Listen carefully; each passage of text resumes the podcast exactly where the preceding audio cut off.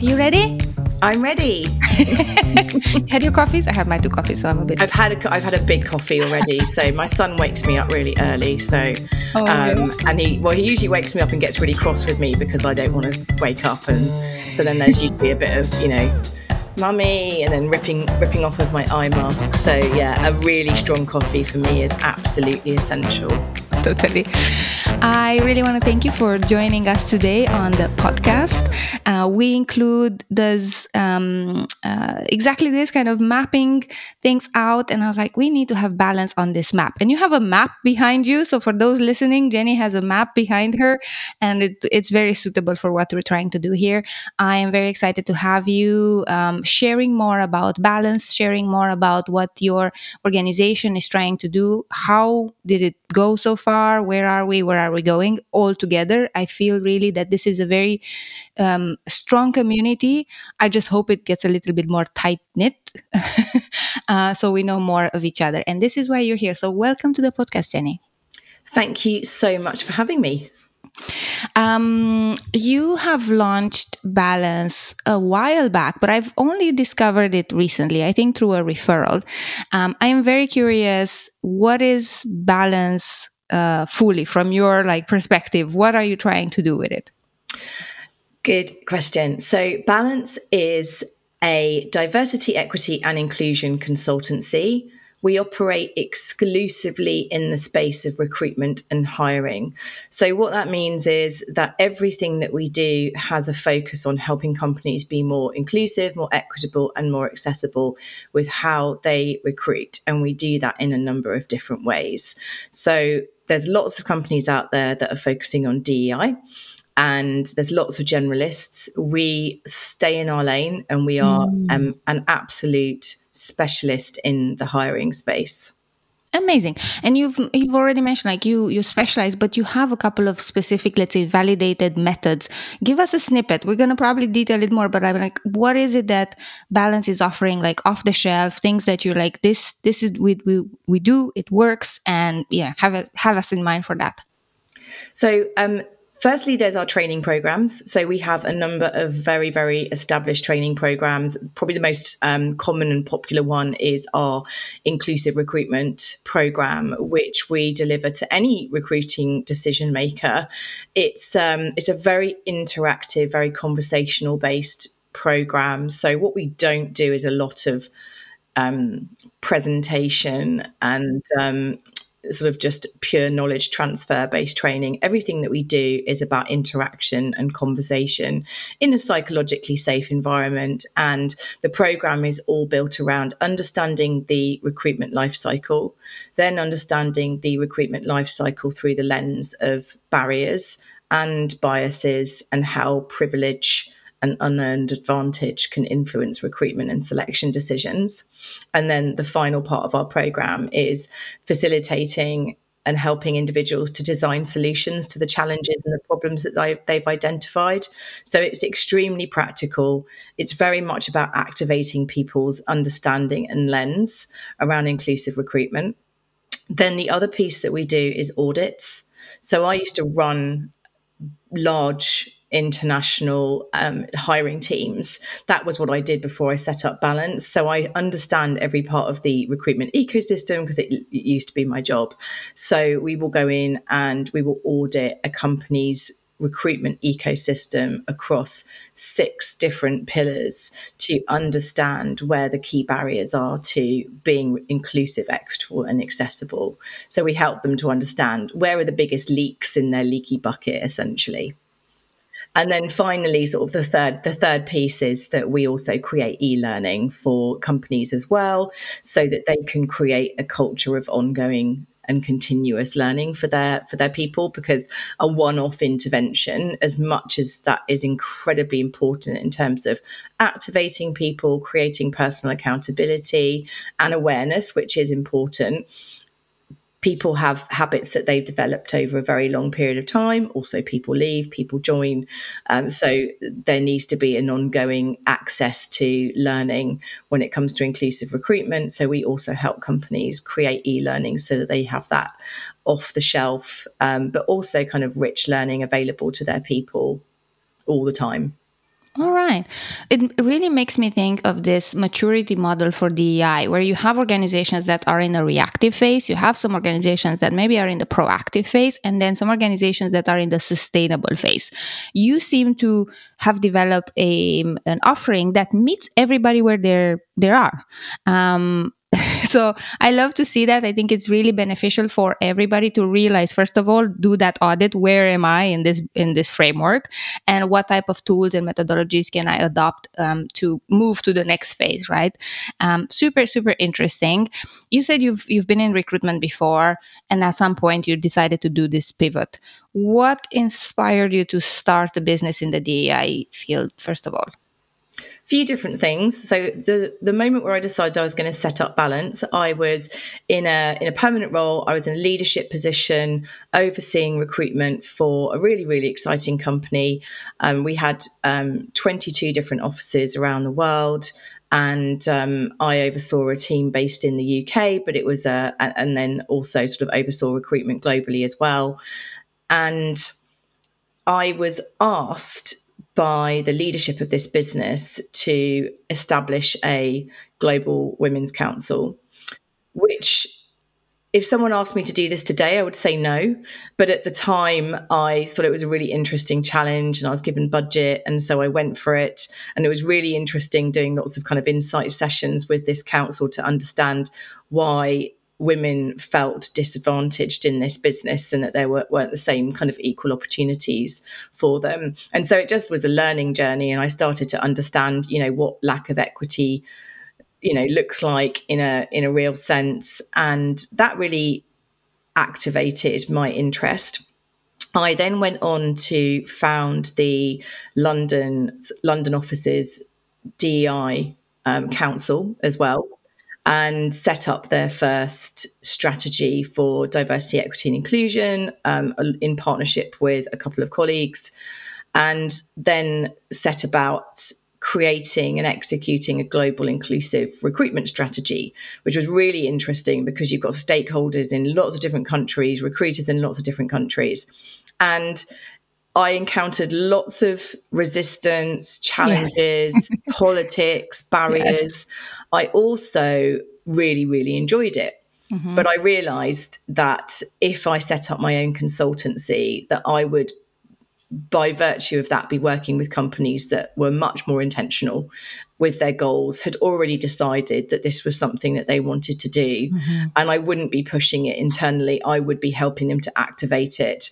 And so that's really how it all came about. And um, and it was and i was right to do it because now my clients i'm not saying everybody's in the perfect place or everybody reacts perfectly to how i can help them but they are all actively on the journey mm-hmm. to create more inclusive and welcoming hiring experiences for candidates from underrepresented backgrounds. I'm not having to create that business case for them or moral or ethical case over and over again. I, I saw I so identify with this a little bit because I I was interviewing. I think before I moved to Barcelona, I was like, okay, let's assess what's in the market, how are people doing, like what what is happening, and I was discussing with this very interesting, very interesting startup, super interesting head of head of talent, and I was like, okay, what's your DEI?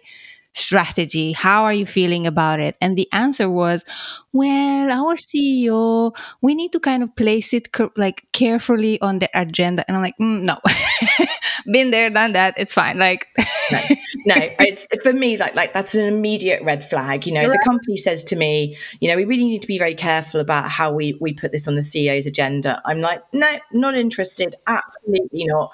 Not going to work for any companies where the CEO or any part of the leadership team needs convincing that this is is what they should be doing because the the benefits of a more diverse and inclusive workforce are so well evidenced now. They've been around for you know for you know a decade plus. Um, the information is all there. So any CEO, in my opinion, who is not engaged with the topic is not engaged because they're personally threatened mm-hmm, by the topic mm-hmm, and mm-hmm. that's a problem for me of so course. yeah like you i would i would just go red flag and, I, and i'm out of here Call me later when you need your Um, but uh, you kind of find yourself now in the situation where you can, let's say, pick and choose, right? Um, but there's still a lot of work to empower the people that you discuss with, whether they are talent leaders or business leaders.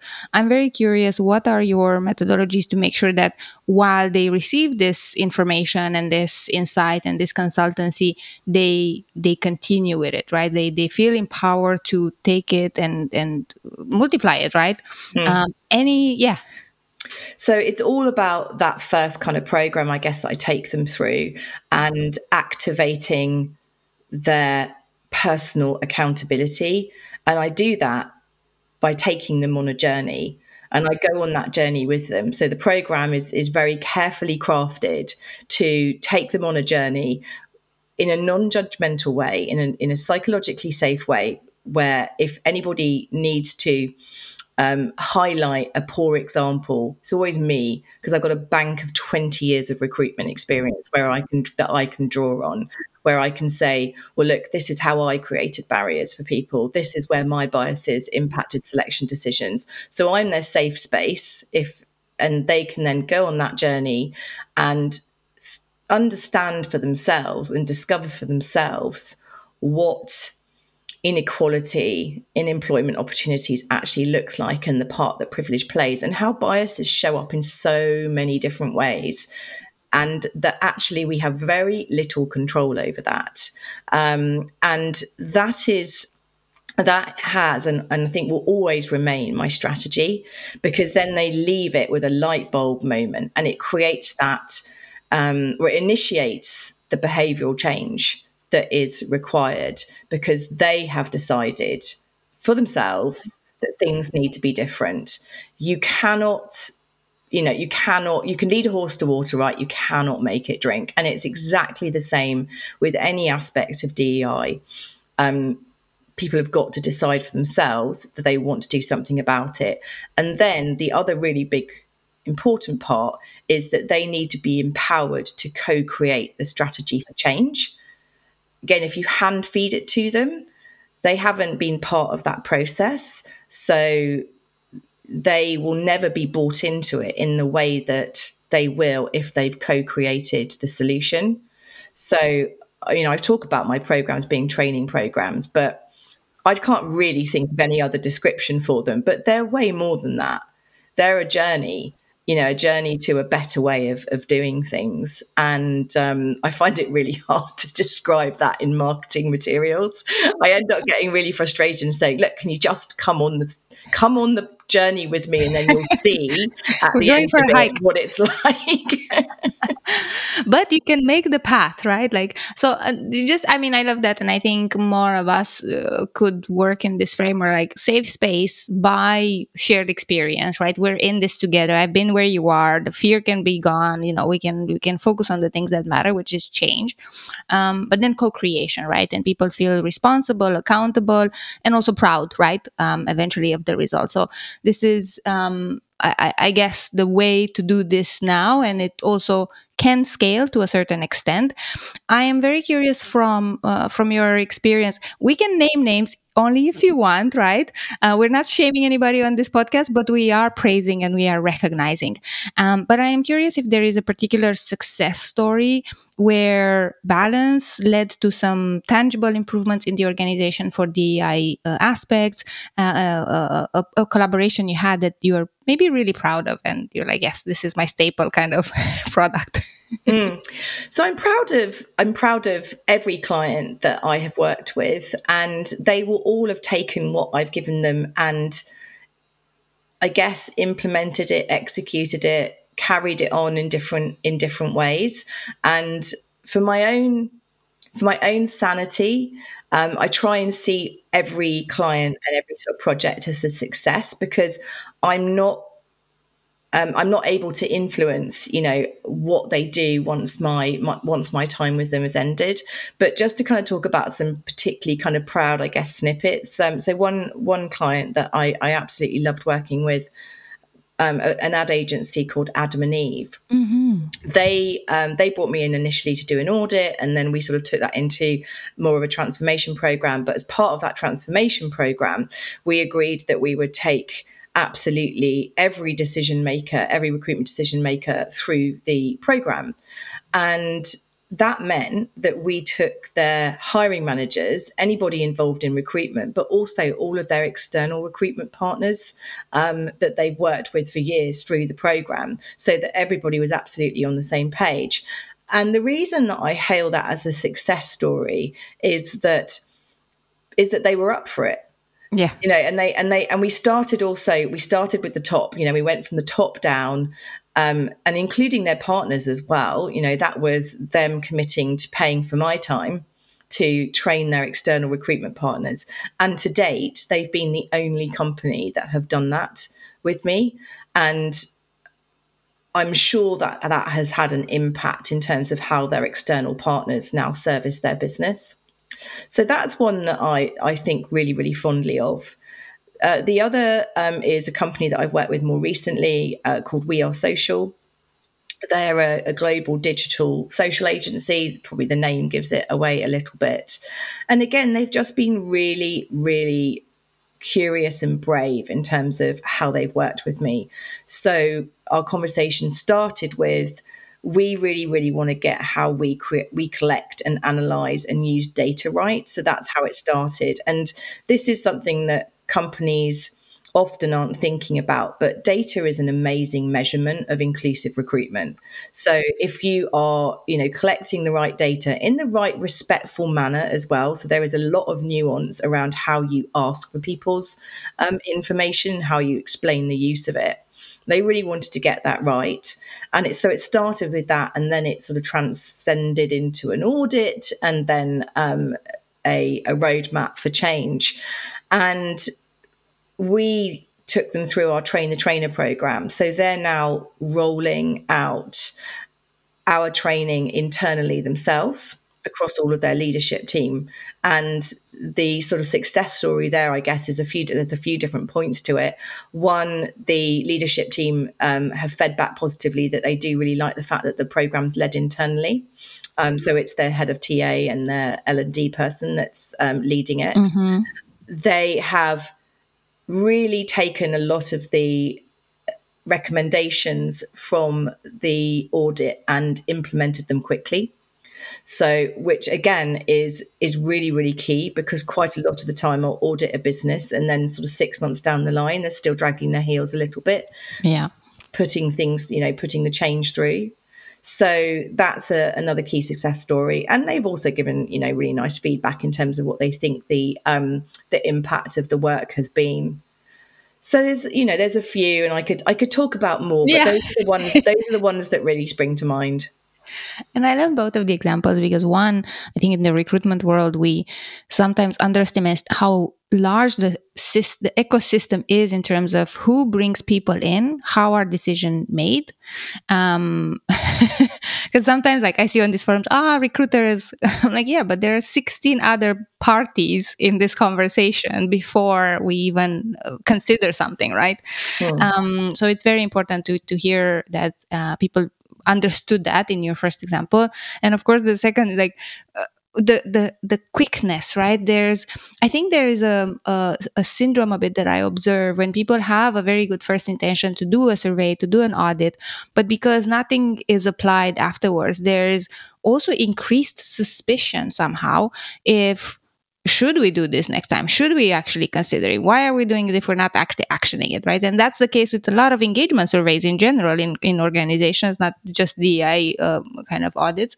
Um, where the distance between the question and the solution is just too big so we don't trust it anymore yeah and i suppose the way because because i do appreciate that the recruitment e- ecosystem is enormous and way mm-hmm. way bigger than most companies realize and more complex than most companies realize when we audit we focus on creating them a heat map yeah so that okay. so that they understand that there are six components to the audit but say it might be that their weakest area is talent attraction. So perhaps, you know, perhaps their assessment and their um, actual sort of awareness of bias and the interventions they have in place to disrupt bias are actually really, really positive. But actually their talent attraction is is really, really weak. You know, there's no they just advertise in one place. Their adverts are really um, biased from a language point of view. Perhaps they're just you know way too long. All the things that we we know kind of can cause issues and deselection points. And so when they're presented with their audit, they would be presented with a, okay, you, yes, we're going to give you a roadmap for change, but we're going to give you one specific place that we want you to start and focus on, which is talent reach and talent attraction. And until you've identified and rectified, well, we identify the challenges for them, until you have you know rectified this and you've really opened up your reach and diversified your talent pool we don't think you should think about anything else. And so by doing it that way, it minimizes and makes uh, the challenge and makes it not you know less overwhelming. Eh, um, attainable correct yeah, and, and, yes. and, realistic and, and, attainable. So that's re- that's really important part of the way that we audit. And then we say okay your second weakest area was assessment or something like that. So but we think actually that you should you know we you should address that in six months time because although it's your second weakest area the biggest hole in your leaky bucket is talent attraction. So and that can sometimes be difficult for them to stomach because they're like well no we want to deal with all these problems. And it's like well you can try but you won't manage you won't manage it. So you know a change program is always going to be about prioritization. So we really really encourage them to prioritize Looking ahead, uh, what are some of your plans uh, for Balance? I would really love to grow Balance, which is always a challenging thing when you are a bit of a solopreneur and you know we're completely bootstrapped. We've never gone down the route of looking for investment or anything like that. So I have so balance is predominantly me and i have a number of really great partnerships that where I collaborate. So I have a second business called Inclusive Recruitment Foundations, which is an e-learning platform for recruiters to to understand DEI at a high level, but also how inclusive recruitment plugs into that. Um, and I created that with my business partner, Joe Major, who has her own business, Diversity in Recruitment. So we want to we want to really grow the e-learning side of the business because we feel that flexible digital on demand training is a very accessible way for businesses to to upskill at scale. I have a, a, broad network of associates that I use to help me deliver my training programs really really amazingly talented individuals with a you know broad lived experience who I can bring in when the program is bigger than than you know than me to deliver. And I'm just about to launch a partnership um, and and re um, relaunch our approach to audits um, in partnership with a business called Talent Spaces. So um, more about that. More, you'll see more about that um, in the next few months online. Okay. I would I would like you know balance to grow in terms of um, in terms of headcount, and I would love the business to become the go to place for inclusive recruitment solutions. And by that, I mean anything to do with audit, advisory, strategy, and l- learning and development. Um, we're never planning to become a recruitment business. Yeah, yeah, yeah. We are cheering and folks, you heard it here first. We are scaling. We are moving into a space of go to uh, for everything you need for your DEI efforts.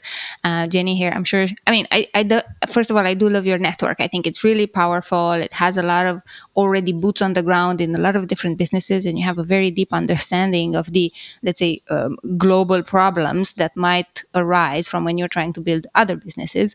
Um, but I also understand there needs to be some flexibility because the market is very very volatile and there is a certain um, yeah question i guess that arises all the time you're on the market for five years now with balance so not it's it not quite so i started the business in 2019 i actually um, was only running balance for six months and then i actually had my son oh, so, okay. Um, so yeah, and then we obviously went into the pandemic and life changed. Oh, yes. So I relaunched Balance in Got September it. 2021. That is why. Okay, perfect. Um, so you've already mentioned because I was like, what were some of the maybe hardships of getting this up and running? Uh, but you've already had some natural things like pandemics and crisis, but also some joyful things like your son yeah. is uh, is here, and um, I'm, I'm sure the priorities have shifted very quickly. From your solopreneur entrepreneur life cycle so far, um, what was maybe harder than you estimated? Um, I think, and not wishing to be, you know, negative, but I think actually sometimes the business development conversations with clients. So most most conversations get initiated by prospective clients. They've seen my content, they've yeah. they found my website, and they come to me and um, and they ask me to, you know, create a proposal for work. And I, I've I misunder, I, I guess I underestimated the lack of professional etiquette there is out there within mm. some businesses when it comes to looking for a, a DEI partner or a inclusive recruitment supplier. So that's been probably the, the the most disappointing part is you know being asked to create proposals by companies who've identified me as a potential supplier, and then you know not actually receiving any you know any further communication once it's been submitted or, or no feedback. And I guess it's exactly how candidates feel right when they apply for a job and or they interview for a job and they never hear anything again. So yeah, that's been, I think, the hardest, the hardest part. And there was a, I realized there was an element of naivety at the beginning where I genuinely thought that if you submitted a, a detailed proposal on request, that as an absolute minimum, you would always get a response to say, we've really considered this carefully, um, but it's not quite what we're looking for, um, and this is why. But actually i've discovered that that isn't uh, that isn't a, a, standard expectation. And the irony is that often the individuals who are asking for these proposals work in the dei department and have the word inclusion in their job title. Um, so it's ironic. But that would be you know that's my unpopular opinion no but it's interesting because i do ask this question quite a bit to all our guests i think maybe 95% and everybody gives different answers which is also very interesting to paint somehow the hardships of entrepreneurships in this space. There are many um, and i want us to be ready but that doesn't mean we should give up. That doesn't mean we should like not do the work that we are so passionate about doing and also so necessary for us to do it. Um, how do you balance out these moments of disappointment and maybe you know flattening out energy uh, with the great clients that you work with and the high moments. Where's your balance? How do you find um, yourself somehow in the story? I, I also feel it's a it's a type of work that can pull you in so much that you start identifying with the business. But you are not the business. You are your own person with your own kind of other let's say complex dreams and, and hopes and fears. Um, and uh, for those listening uh, to we include a lot of them are potential future founders or early founders as well. Um, and we're trying to collect also a little bit like what do people do to keep that energy going? So i'm curious for for yourself what is that so I'd say, speaking specifically to anybody who has also founded a business in this space or is thinking of doing it, my um, there's a few different things that I think help me. One is that through setting up Balance, I've gotten to know some really amazing individuals who are now in my kind of inner support network. And it's a reciprocal piece, right? So they also I would hope to, to, think that they lean on me as much as I lean on them. So I'll give you a great example. So the wonderful um, Joe Major, who I co-founded Inclusive Recruitment Foundations with, Joe and I, technically competitors, we're both in the same space. Spoke on a panel together about a year and a half ago, and we have been collaborators co creators and friends ever since. And Joe is someone that I can go to and literally say, I'm having the worst week ever. I feel like I've been exploited, or I feel like I'm not being valued for what I do. And she's somebody that I know that I will just be able to talk about it and receive no judgment, potentially not even advice. You know, she knows yeah. that's not what it's about. she knows that exactly. I just need to, to offload and vice vice versa. And there's a few people that I can be really, really vulnerable with. And it is really important that you've got a few people that you can be vulnerable with because there are times where you might feel frightened, you know, that your pipeline isn't looking strong enough or that too many companies, you know, are not saying yes. And that can can make you feel like you want to run back to your you know your former life whatever it is that you did before you set up your business. So um so yeah so you know build a community of trusted people that you can lean on when you need to and obviously be there for them too. That's that's one thing that has um, really helped me and also you know there's a little bit of of you know i have a, like an inner chanting of when i do have one of those disappointing experiences or things aren't going perfectly well i remind myself of all the positive aspects of running my own business. So number one the work that i get to do I enjoy it more than any other work that I've ever done. You know, I find it's more creative, more stimulating, more rewarding. So I just kind of keep reminding myself of that. It's like it's like taking a you know a small sip from a very very you know rich delicious drink. It is rather than you know drinking a lot of wine. you know. So it is i keep reminding myself of that. And then also i also remind myself of what i get on a personal level by being my own boss which is that if i want to take a day off and spend it with my son and go to the beach that i actually do have it within my power to do that um, and a lot of the work that I do can be delivered virtually and remotely, which means that I get to drop him off to nursery, pick him up, have quality time with him, choose not to work weekends, that sort of thing. And that is a massive privilege. And I keep reminding myself of that as well that I possibly wouldn't have that um, if I was still you know employed by someone else. So those are my those are my three things for you know for handling the the difficult times.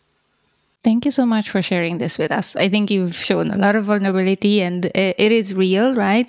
Uh, and I also love the combination that you have. Uh, it goes from within, but also from outside. Like there is this realization that you can do a lot within, let's say, your own energies and your own mantras and your own manifestation of, of things. But sometimes we, ju- we just need some, some, some, you know, heart to heart conversation. And it is really helpful indeed.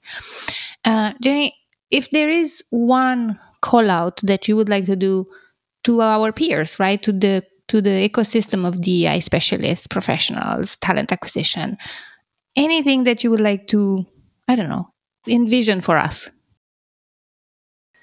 Hmm. I think that my, yeah, I think that I would like us to all come together and, and challenge some of the common themes that we're experiencing. So by that I mean um, doing work for free. No. That's a priv- that's a privilege. If you can work yes. for free, that is a privilege. That means that you've got some level of sp- financial stability that allows you to do work for free. But I you know, I would say that as a DEI person, you know, I'm probably one of the least marginalized, you know, individuals working in my space. And there are individuals that are more greatly marginalized than I am who are doing amazing work. And every time we say yes to free free opportunities and and giving away our services for free we are impacting on the entire DEI community. And that's something that I think we all need to come together to um, to, to work on um, is is really knowing our worth and knowing our value and really sort of you know as much as possible trying to say no to being um, exploited. And when it comes to working for free you know it's it, it's a broad list of scenarios. It can also be companies thinking that they only need to pay you to deliver the actual program that they want and none of the prep the discovery work the customization all of that piece that takes hours and hours of not just time, but also brain power, which is, and that brain power is supplied by decades of experience. And we need to put we need to place a greater value on that so i think that's probably my my piece for now is that we all need to kind of come together in solidarity solidarity and really know our worth and as much as possible try and try and say no to that unintentional but very very clear exploitation of our of our services and our value. Jennie thank you very very much for being today here with me. I learned a lot and i'm sure our audience will do too. Thank you so much for having me oana and it's just been lovely getting to know you. Thank you so much for staying with us for the entire episode you are the best. If you enjoyed this conversation, subscribe to the We Include podcast on Spotify or the podcast provider of your choice, and don't forget to share in your networks. It's highly appreciated. You can find me on LinkedIn for suggestions of initiatives and topics you'd like to see covered in future episodes. They are coming out weekly. Till next time, take care.